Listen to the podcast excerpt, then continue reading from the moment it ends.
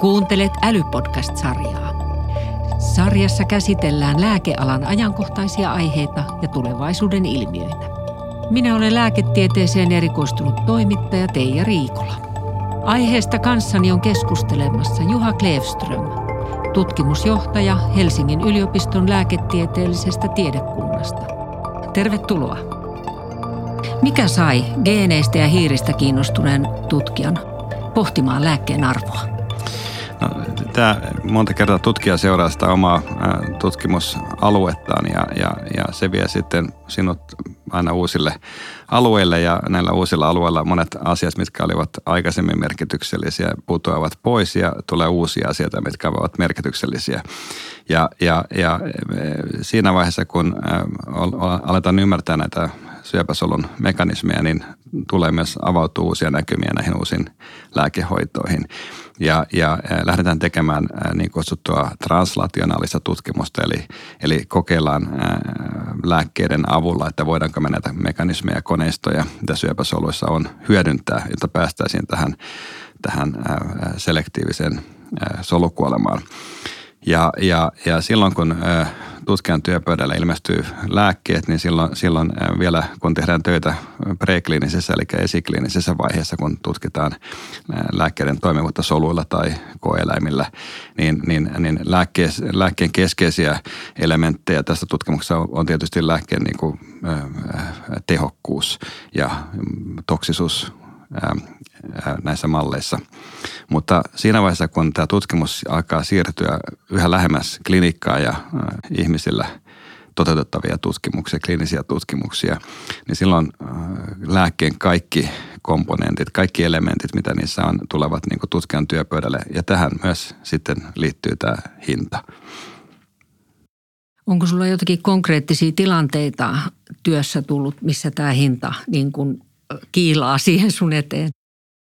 Tämä, tämä hinta on koko ajan kiilaamassa eteen ja, ja, ja tähän, tämä liittyy semmoiseen ehkä laajempaan niin kuin yhteiskunnalliseen asiaan, mikä on se, että, että jos mennään parikymmentä vuotta ajassa taaksepäin, niin, niin keskimäärin tämmöisen potilaan saaman syöpälääkehoidon hinta pyörisi 10 000 eurossa – nämä Yhdysvalta- tai dollarissa nämä yhdysvaltaisia lukuja, mutta ne on kuitenkin suoma, eurooppalaiset luvut on näihin verrannollisia.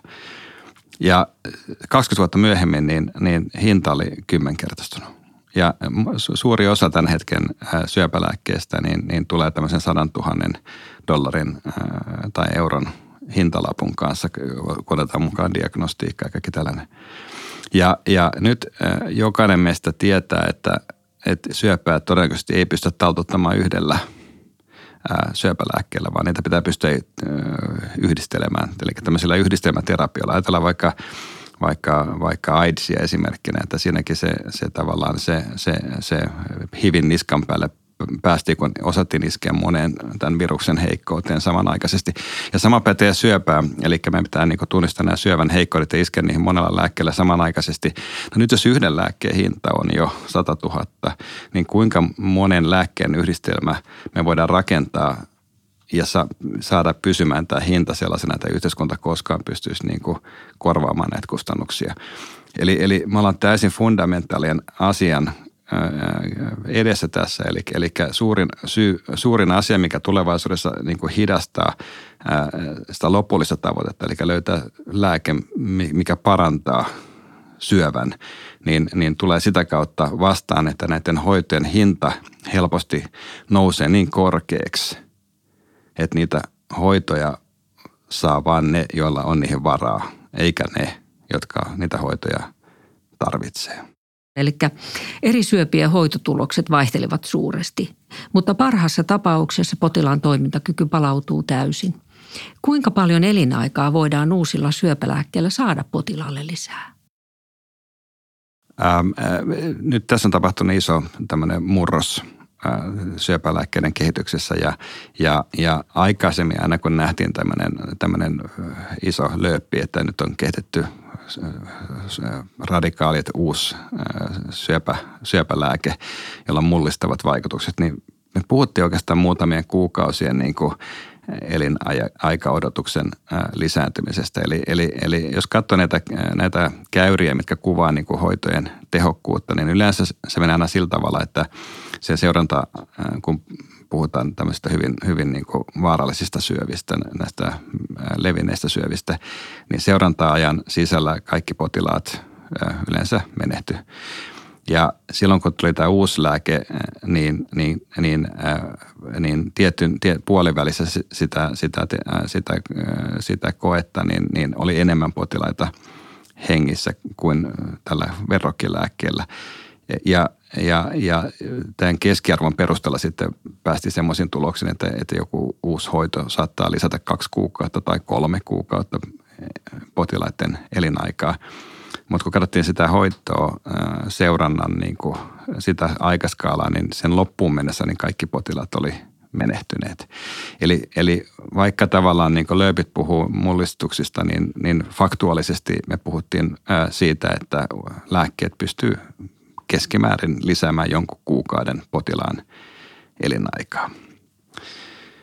No nyt sitten, kun nämä uudet immunoterapiat tuli, niin, niin, niin noin periaatteessa tilanne oli aika samankaltainen, eli, eli ne lisäsi monta kertaa hyvin huomattavasti tätä potilaan, potilaan ää, niin kuin, niin kuin keskimääräistä ää, ennustetta.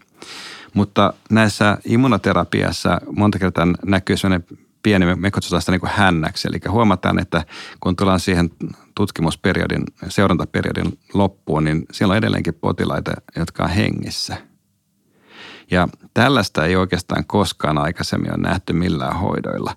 Ja se, että mitä tämä tarkoittaa, että tarkoittaako sitä, että tämä häntä jatkuu niin kuin 50 vuotta vai jatkuuko se kaksi vuotta sen seurantajan jälkeen, jonka jälkeen potilaat menehtyy. Tätä ei oikein vielä tiedetä. Tällä hetkellä niin kuin on varovaisia niin kuin, niin kuin näkemyksiä siihen, että, että meillä on lääkkeet, jotka, jotka ää, selvästikin toimii, mutta ne toimii hirveän pienellä niin kuin potilas, potilas tota, niin ryhmillä. Ja, ja, silloin, ne, silloin ne, ne haasteet tulee niin kuin siihen, että miten me keksittäisiin, että – näitä uusia lääkkeitä, immunoterapiaa voitaisiin käyttää sillä tavalla, että suurempi määrä potilaista hyötyisi. Että sen sijaan, että niistä hyötyy 10 tai 20 prosenttia, niin miten me saataisiin 80 prosenttia, 90 prosenttia potilaista hyötymään näistä. Ja, ja, ja nyt, nyt tässä on, tässä on niin se semmoinen vanha, mitä mä sanoisin, slogan tai motto, että, että meillä on todella hyviä syöpälääkkeitä tänä päivänä, mutta me ei vielä tiedetä, miten niitä pitäisi ää, käyttää. Ää, ja, ja, ja nyt nämä immunoterapia varsinkin tulee erittäin kova hintalapun kanssa. Ja siitä käydään hirveästi keskustelua tällä hetkellä, että, että onko se hintalappu kohdilla vai ei ole. Ja siitä tulee tämä kolmas lisäys tähän mottoon. Eli meillä on hirveän hyviä syöpälääkkeitä, mutta me ei osata vielä käyttää niitä, eikä me osata vielä hinnoitella niitä oikein. Joo, kukapa sitä voi arvottaa tietenkään. Tota, mm, No nyt kun puhuttiin näistä immunologista hoidoista, niin ne on niin uh, valtavan kalliita, kuten kerroit. Niin hyötyykö siitä kukaan? Onko tämä lääke hintansa väärti? No, no si, si, siinä me varmaan tullaan niin kuin tämän keskustelun ihan keskiön tässä. Äh, tässä. Eli, eli meillähän tavallaan me voidaan katsoa lääkettä niin kuin kahdesta eri perspektiivistä. Eli toinen perspektiivi on se lääkkeen hinta – mikä on sama kuin kulu. Eli, eli jos potilas saa lääkettä, niin potilas joutuu maksamaan sen lääkkeestä hinnan, ja jos se yhteiskunta sen sitten terveydenhuoltojärjestelmä kompensoi tälle potilaalle, niin silloin se raha menee tietysti niin kuin, niin kuin yhteiskunnan rahoista ja, ja, ja, ja eikä viime kädessä veronmaksajilta. No sitten toinen perspektiivi tähän lääkkeeseen on tämä lääkkeen arvo. Eli, arvohan tarkoittaa sitä, että, että mitä se myös antaa se lääke potilaalle ja, ja yhteiskunnalle. Eli, eli, eli silloin kun lääkettä otetaan niin, niin, ja se toimii, niin siitähän tietysti, tietysti hyötyy potilas. Jos hyötyy ja, ja, ja sen lisäksi sitten siitä hyötyy myös sitten mahdollisesti potilaan lähipiiri. Eli, eli, eli jos meillä on potilas, joka joutuu olemaan kotona hoidettavana, niin hän tarvitsee todennäköisesti jonkun omaisen siihen, siihen, siihen ja, ja tämä omainen on silloin pois töistä. Tai sitten toisessa tapauksessa tähän, tähän hoitajaksi tulee sitten niin kuin, niin kuin sairaanhoitaja tai, tai lähihoitaja ja, sekin on silloin tietysti niin kuin yhteiskunnan maksettava. Eli jos lääke toimii ja tämä potilas hyötyy, niin tämä potilas pääsee takaisin työelämään, hänen omainen pääsee takaisin työelämään ja, ja, ja yhteiskunnan ei tarvitse kustantaa silloin tätä kotihoitoa – Eli siitä tulee monen näköistä hyötyä silloin, silloin, silloin, silloin myös yhteiskunnalle. Eli nyt tämä hinta eh, ja sen suhde tähän eh, lääkkeen arvoon, niin, niin näiden välinen niin kuin, niin kuin balanssi on sitten se, mistä tässä tavallaan niin kuin ollaan niin kuin, ää, niin kuin keskustelemassa. Että, että jos lääkefirmalla on aina joku hinta, mitä, mitä, mitä se pyytää lääkkeestä ja yhteiskunnan pitää pystyä reilu, reilusti ja arvioimaan, että mikä on tämä arvo – ja, ja siltä perusteelta sitten niin kuin, miettiä, että, että, että voidaanko me investoida tähän äh, lääkkeeseen tai voidaanko me korvata tämä lääke vai ei voida. Tuossa yritetään vielä yksinkertaista ajatella asia, vaikka jos ollaan tauluostoksilla, niin hän kukaan osta taulua, joka on mittaamattoman hintainen, vaan, vaan mä ostan taulu sen takia, että se on mittaamattoman arvokas. Eli, eli, eli, eli, eli tätä esimerkkiä vasten meidän pitää niin nähdä se lääke, lääke tavallaan niin sen hinnan lisäksi myös, myös se arvo ja tehdä näiden välillä sitten niin informoitu päätös, että, että onko se riittävän arvokas se lääke jotta siitä voidaan maksaa se hinta, mitä myyjä pyytää. Mm. Ja sitten puhutaan myös niin kuin erikseen kovista ja pehmeistä arvoista. Miten tämä lääkkeisiin liittyy? No, no lääkkeisiin tämä liittyy tietysti aika, aika, aika läheisesti, koska, koska me puhuttiin nyt näistä kovista arvoista. Ja, ja, ja, ja kova arvo tarkoittaa sitä yksinkertaisesti, että, että, että jos yhteiskunta maksaa sen lääkkeen, niin paljon yhteiskunta saa työtunteja veroeuroja ja, ja tällaisia asioita sitten takaisin. Sitten jos me mennään pehmeisiin arvoihin, jotka mä tietyllä tavalla näen ainakin henkilökohtaisesti myös kovina arvoina, niin on, on, on tämä lääkkeen niin kuin, niin kuin, vaikut, niin kuin arvo sille yhdelle ihmiselle. Eli jos meillä on, meillä on potilas, joka me tiedetään, että todennäköisesti hyötyisi tästä lääkkeestä – mutta me ei voida sitä antaa sille potilaalle sen takia, että esteenä hinta tai saatavuus tai mikä tämmöinen asia tahansa, niin, niin, niin, äh, niin äh, silloin me ollaan niin kuin hyvin tämmöisten niin kuin inhimillisten asioiden äärellä niin kuin ihan perimmiltään, että, että, että annetaanko me ihmisen kuolla, vaikka me pystyttäisiin auttamaan häntä sen takia, että äh, nämä niin, niin kutsutut kovat arvot on tärkeämpiä kuin pehmeät arvot. Eli, eli, eli silloin pehmeät arvot muuttuu nopeasti aika koviksi arvoiksi, ainakin sille ihmiselle, joka on sitten siihen sairauteen menehtymässä. Pitäisikö olla niin, että lääkkeille asetetut sääntelyvaatimukset arvotettaisiin lääkkeessä selvemmin? Lääkkeiden hinnanmuodostukseenhan kuitenkin kuuluu monia seikkoja, jotka kattavat koko lääkkeen elinkaaren ja ne on säädetty lailla ja säädöksillä. Näihän kuuluu esimerkiksi lääkeväärennöstunniste, joka on tullut EU-määräyksenä, lääkkeiden varastointivelvollisuus hätätilanteita varten ja tietenkin haittavaikutusseuranta. No miten tämä lääkkeen arvo- ja hinta-akseli toimii lääketeollisuuden ja lääkeyhtiön näkökulmasta? No, no, no tämä sama mekanismi, mekanismi toimii, mikä toimii niin kuin yhteiskunnassa, kun mietitään, että onko jonkun lääkkeen arvo riittävän suuri, että me ollaan valmis maksamaan siitä se pyydetty hinta, niin, niin, niin tämä sama, sama mekanismi toimii lääkefirmassa, jossa mietitään niin päin asiaa, että, että, että voidaanko me pyytää joku tietty hinta lääkkeestä, onko tämä lääkkeemme niin arvokas, että me kehdataan pyytää siitä niin kova hinta. Ja, ja, ja silloin, silloin lääkefirman äh, oman äh, sisäisen tutkimuksen tavoitteena on äh, löytää potilas ryhmät, jotka tästä lääkkeestä parhaiten hyötyy ja, ja sitä kautta tutkimuksen avulla nostaa tämän lääkkeen arvoa. Ja kun tämä lääkke, lääkkeen arvo on selvästi osoitettu sitten kliinisissä kokeissa, niin toki siitä voi ja saa pyytää korkeamman hinnan – Eli tämä arvo ja, ja, ja, ja, hinta on, on ihan samalla tavalla niin kuin osa tätä, tätä lääke, lääkkeen hinnan muodostusta lääkeyhtiöiden perspektiivistä. Joskus aikoinaan oli vielä semmoista niin kuin näiden sytostaattien aikana, että, että yksi lääke pystyi, annettiin niin kuin isolle potilasjoukoille, mutta se aika on niin kuin peruuttamattomasti takana. Että kyllä tänä päivänä syövässä on aina kyse siitä.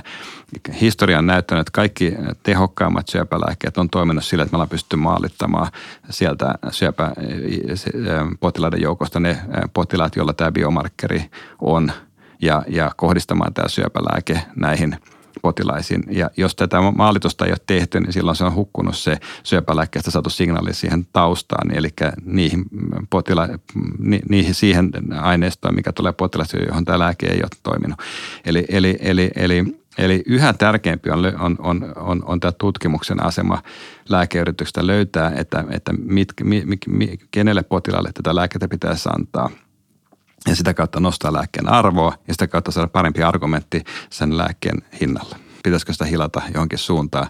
Ja, ja, ja, ja siinä on sitten argumenttia sekä sen suuntaan, että, että hilataan sitä hintaa alaspäin sen takia, että yhteiskunta on, on sijoittanut tähän infrastruktuuriin, jolla lääkkeen vaikutuksia seurataan su, huomattavia summia, vai hilataanko sitä lääkkeen hintaa ylöspäin sen takia, että on paljastunut aivan loistavia tehoja jossain tietyissä potilasryhmissä.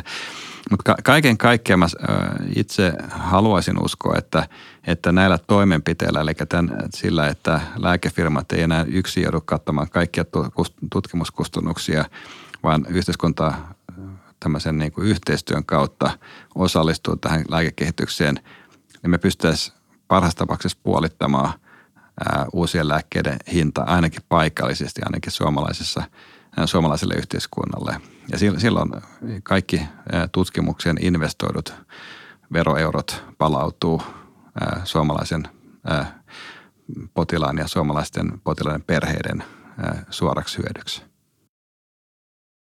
Ja, ja vielä 2030kään ei vielä kaikkia potilaita, syöpäpotilaita saada parannettua, oletan. Mitä haluaisit heille sanoa?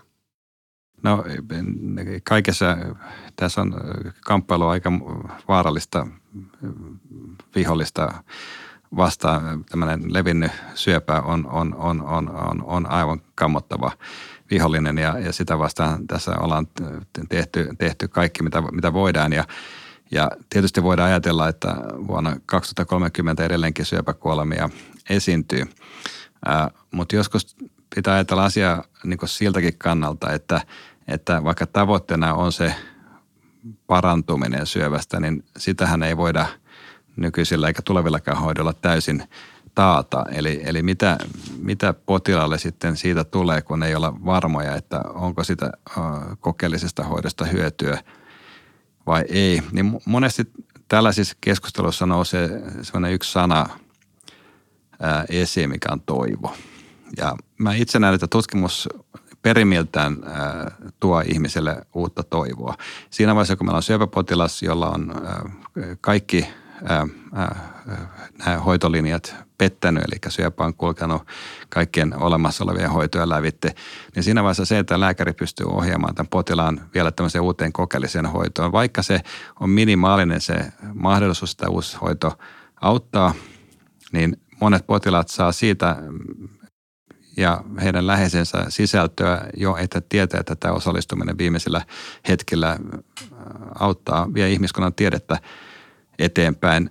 Ja aina on tietysti pieni mahdollisuus, että jotain, jotain positiivista siitä hoidosta tulee. Eli siinä vaiheessa, kun enää mitään muuta jäljellä, niin se toivo, se on tärkeä asia.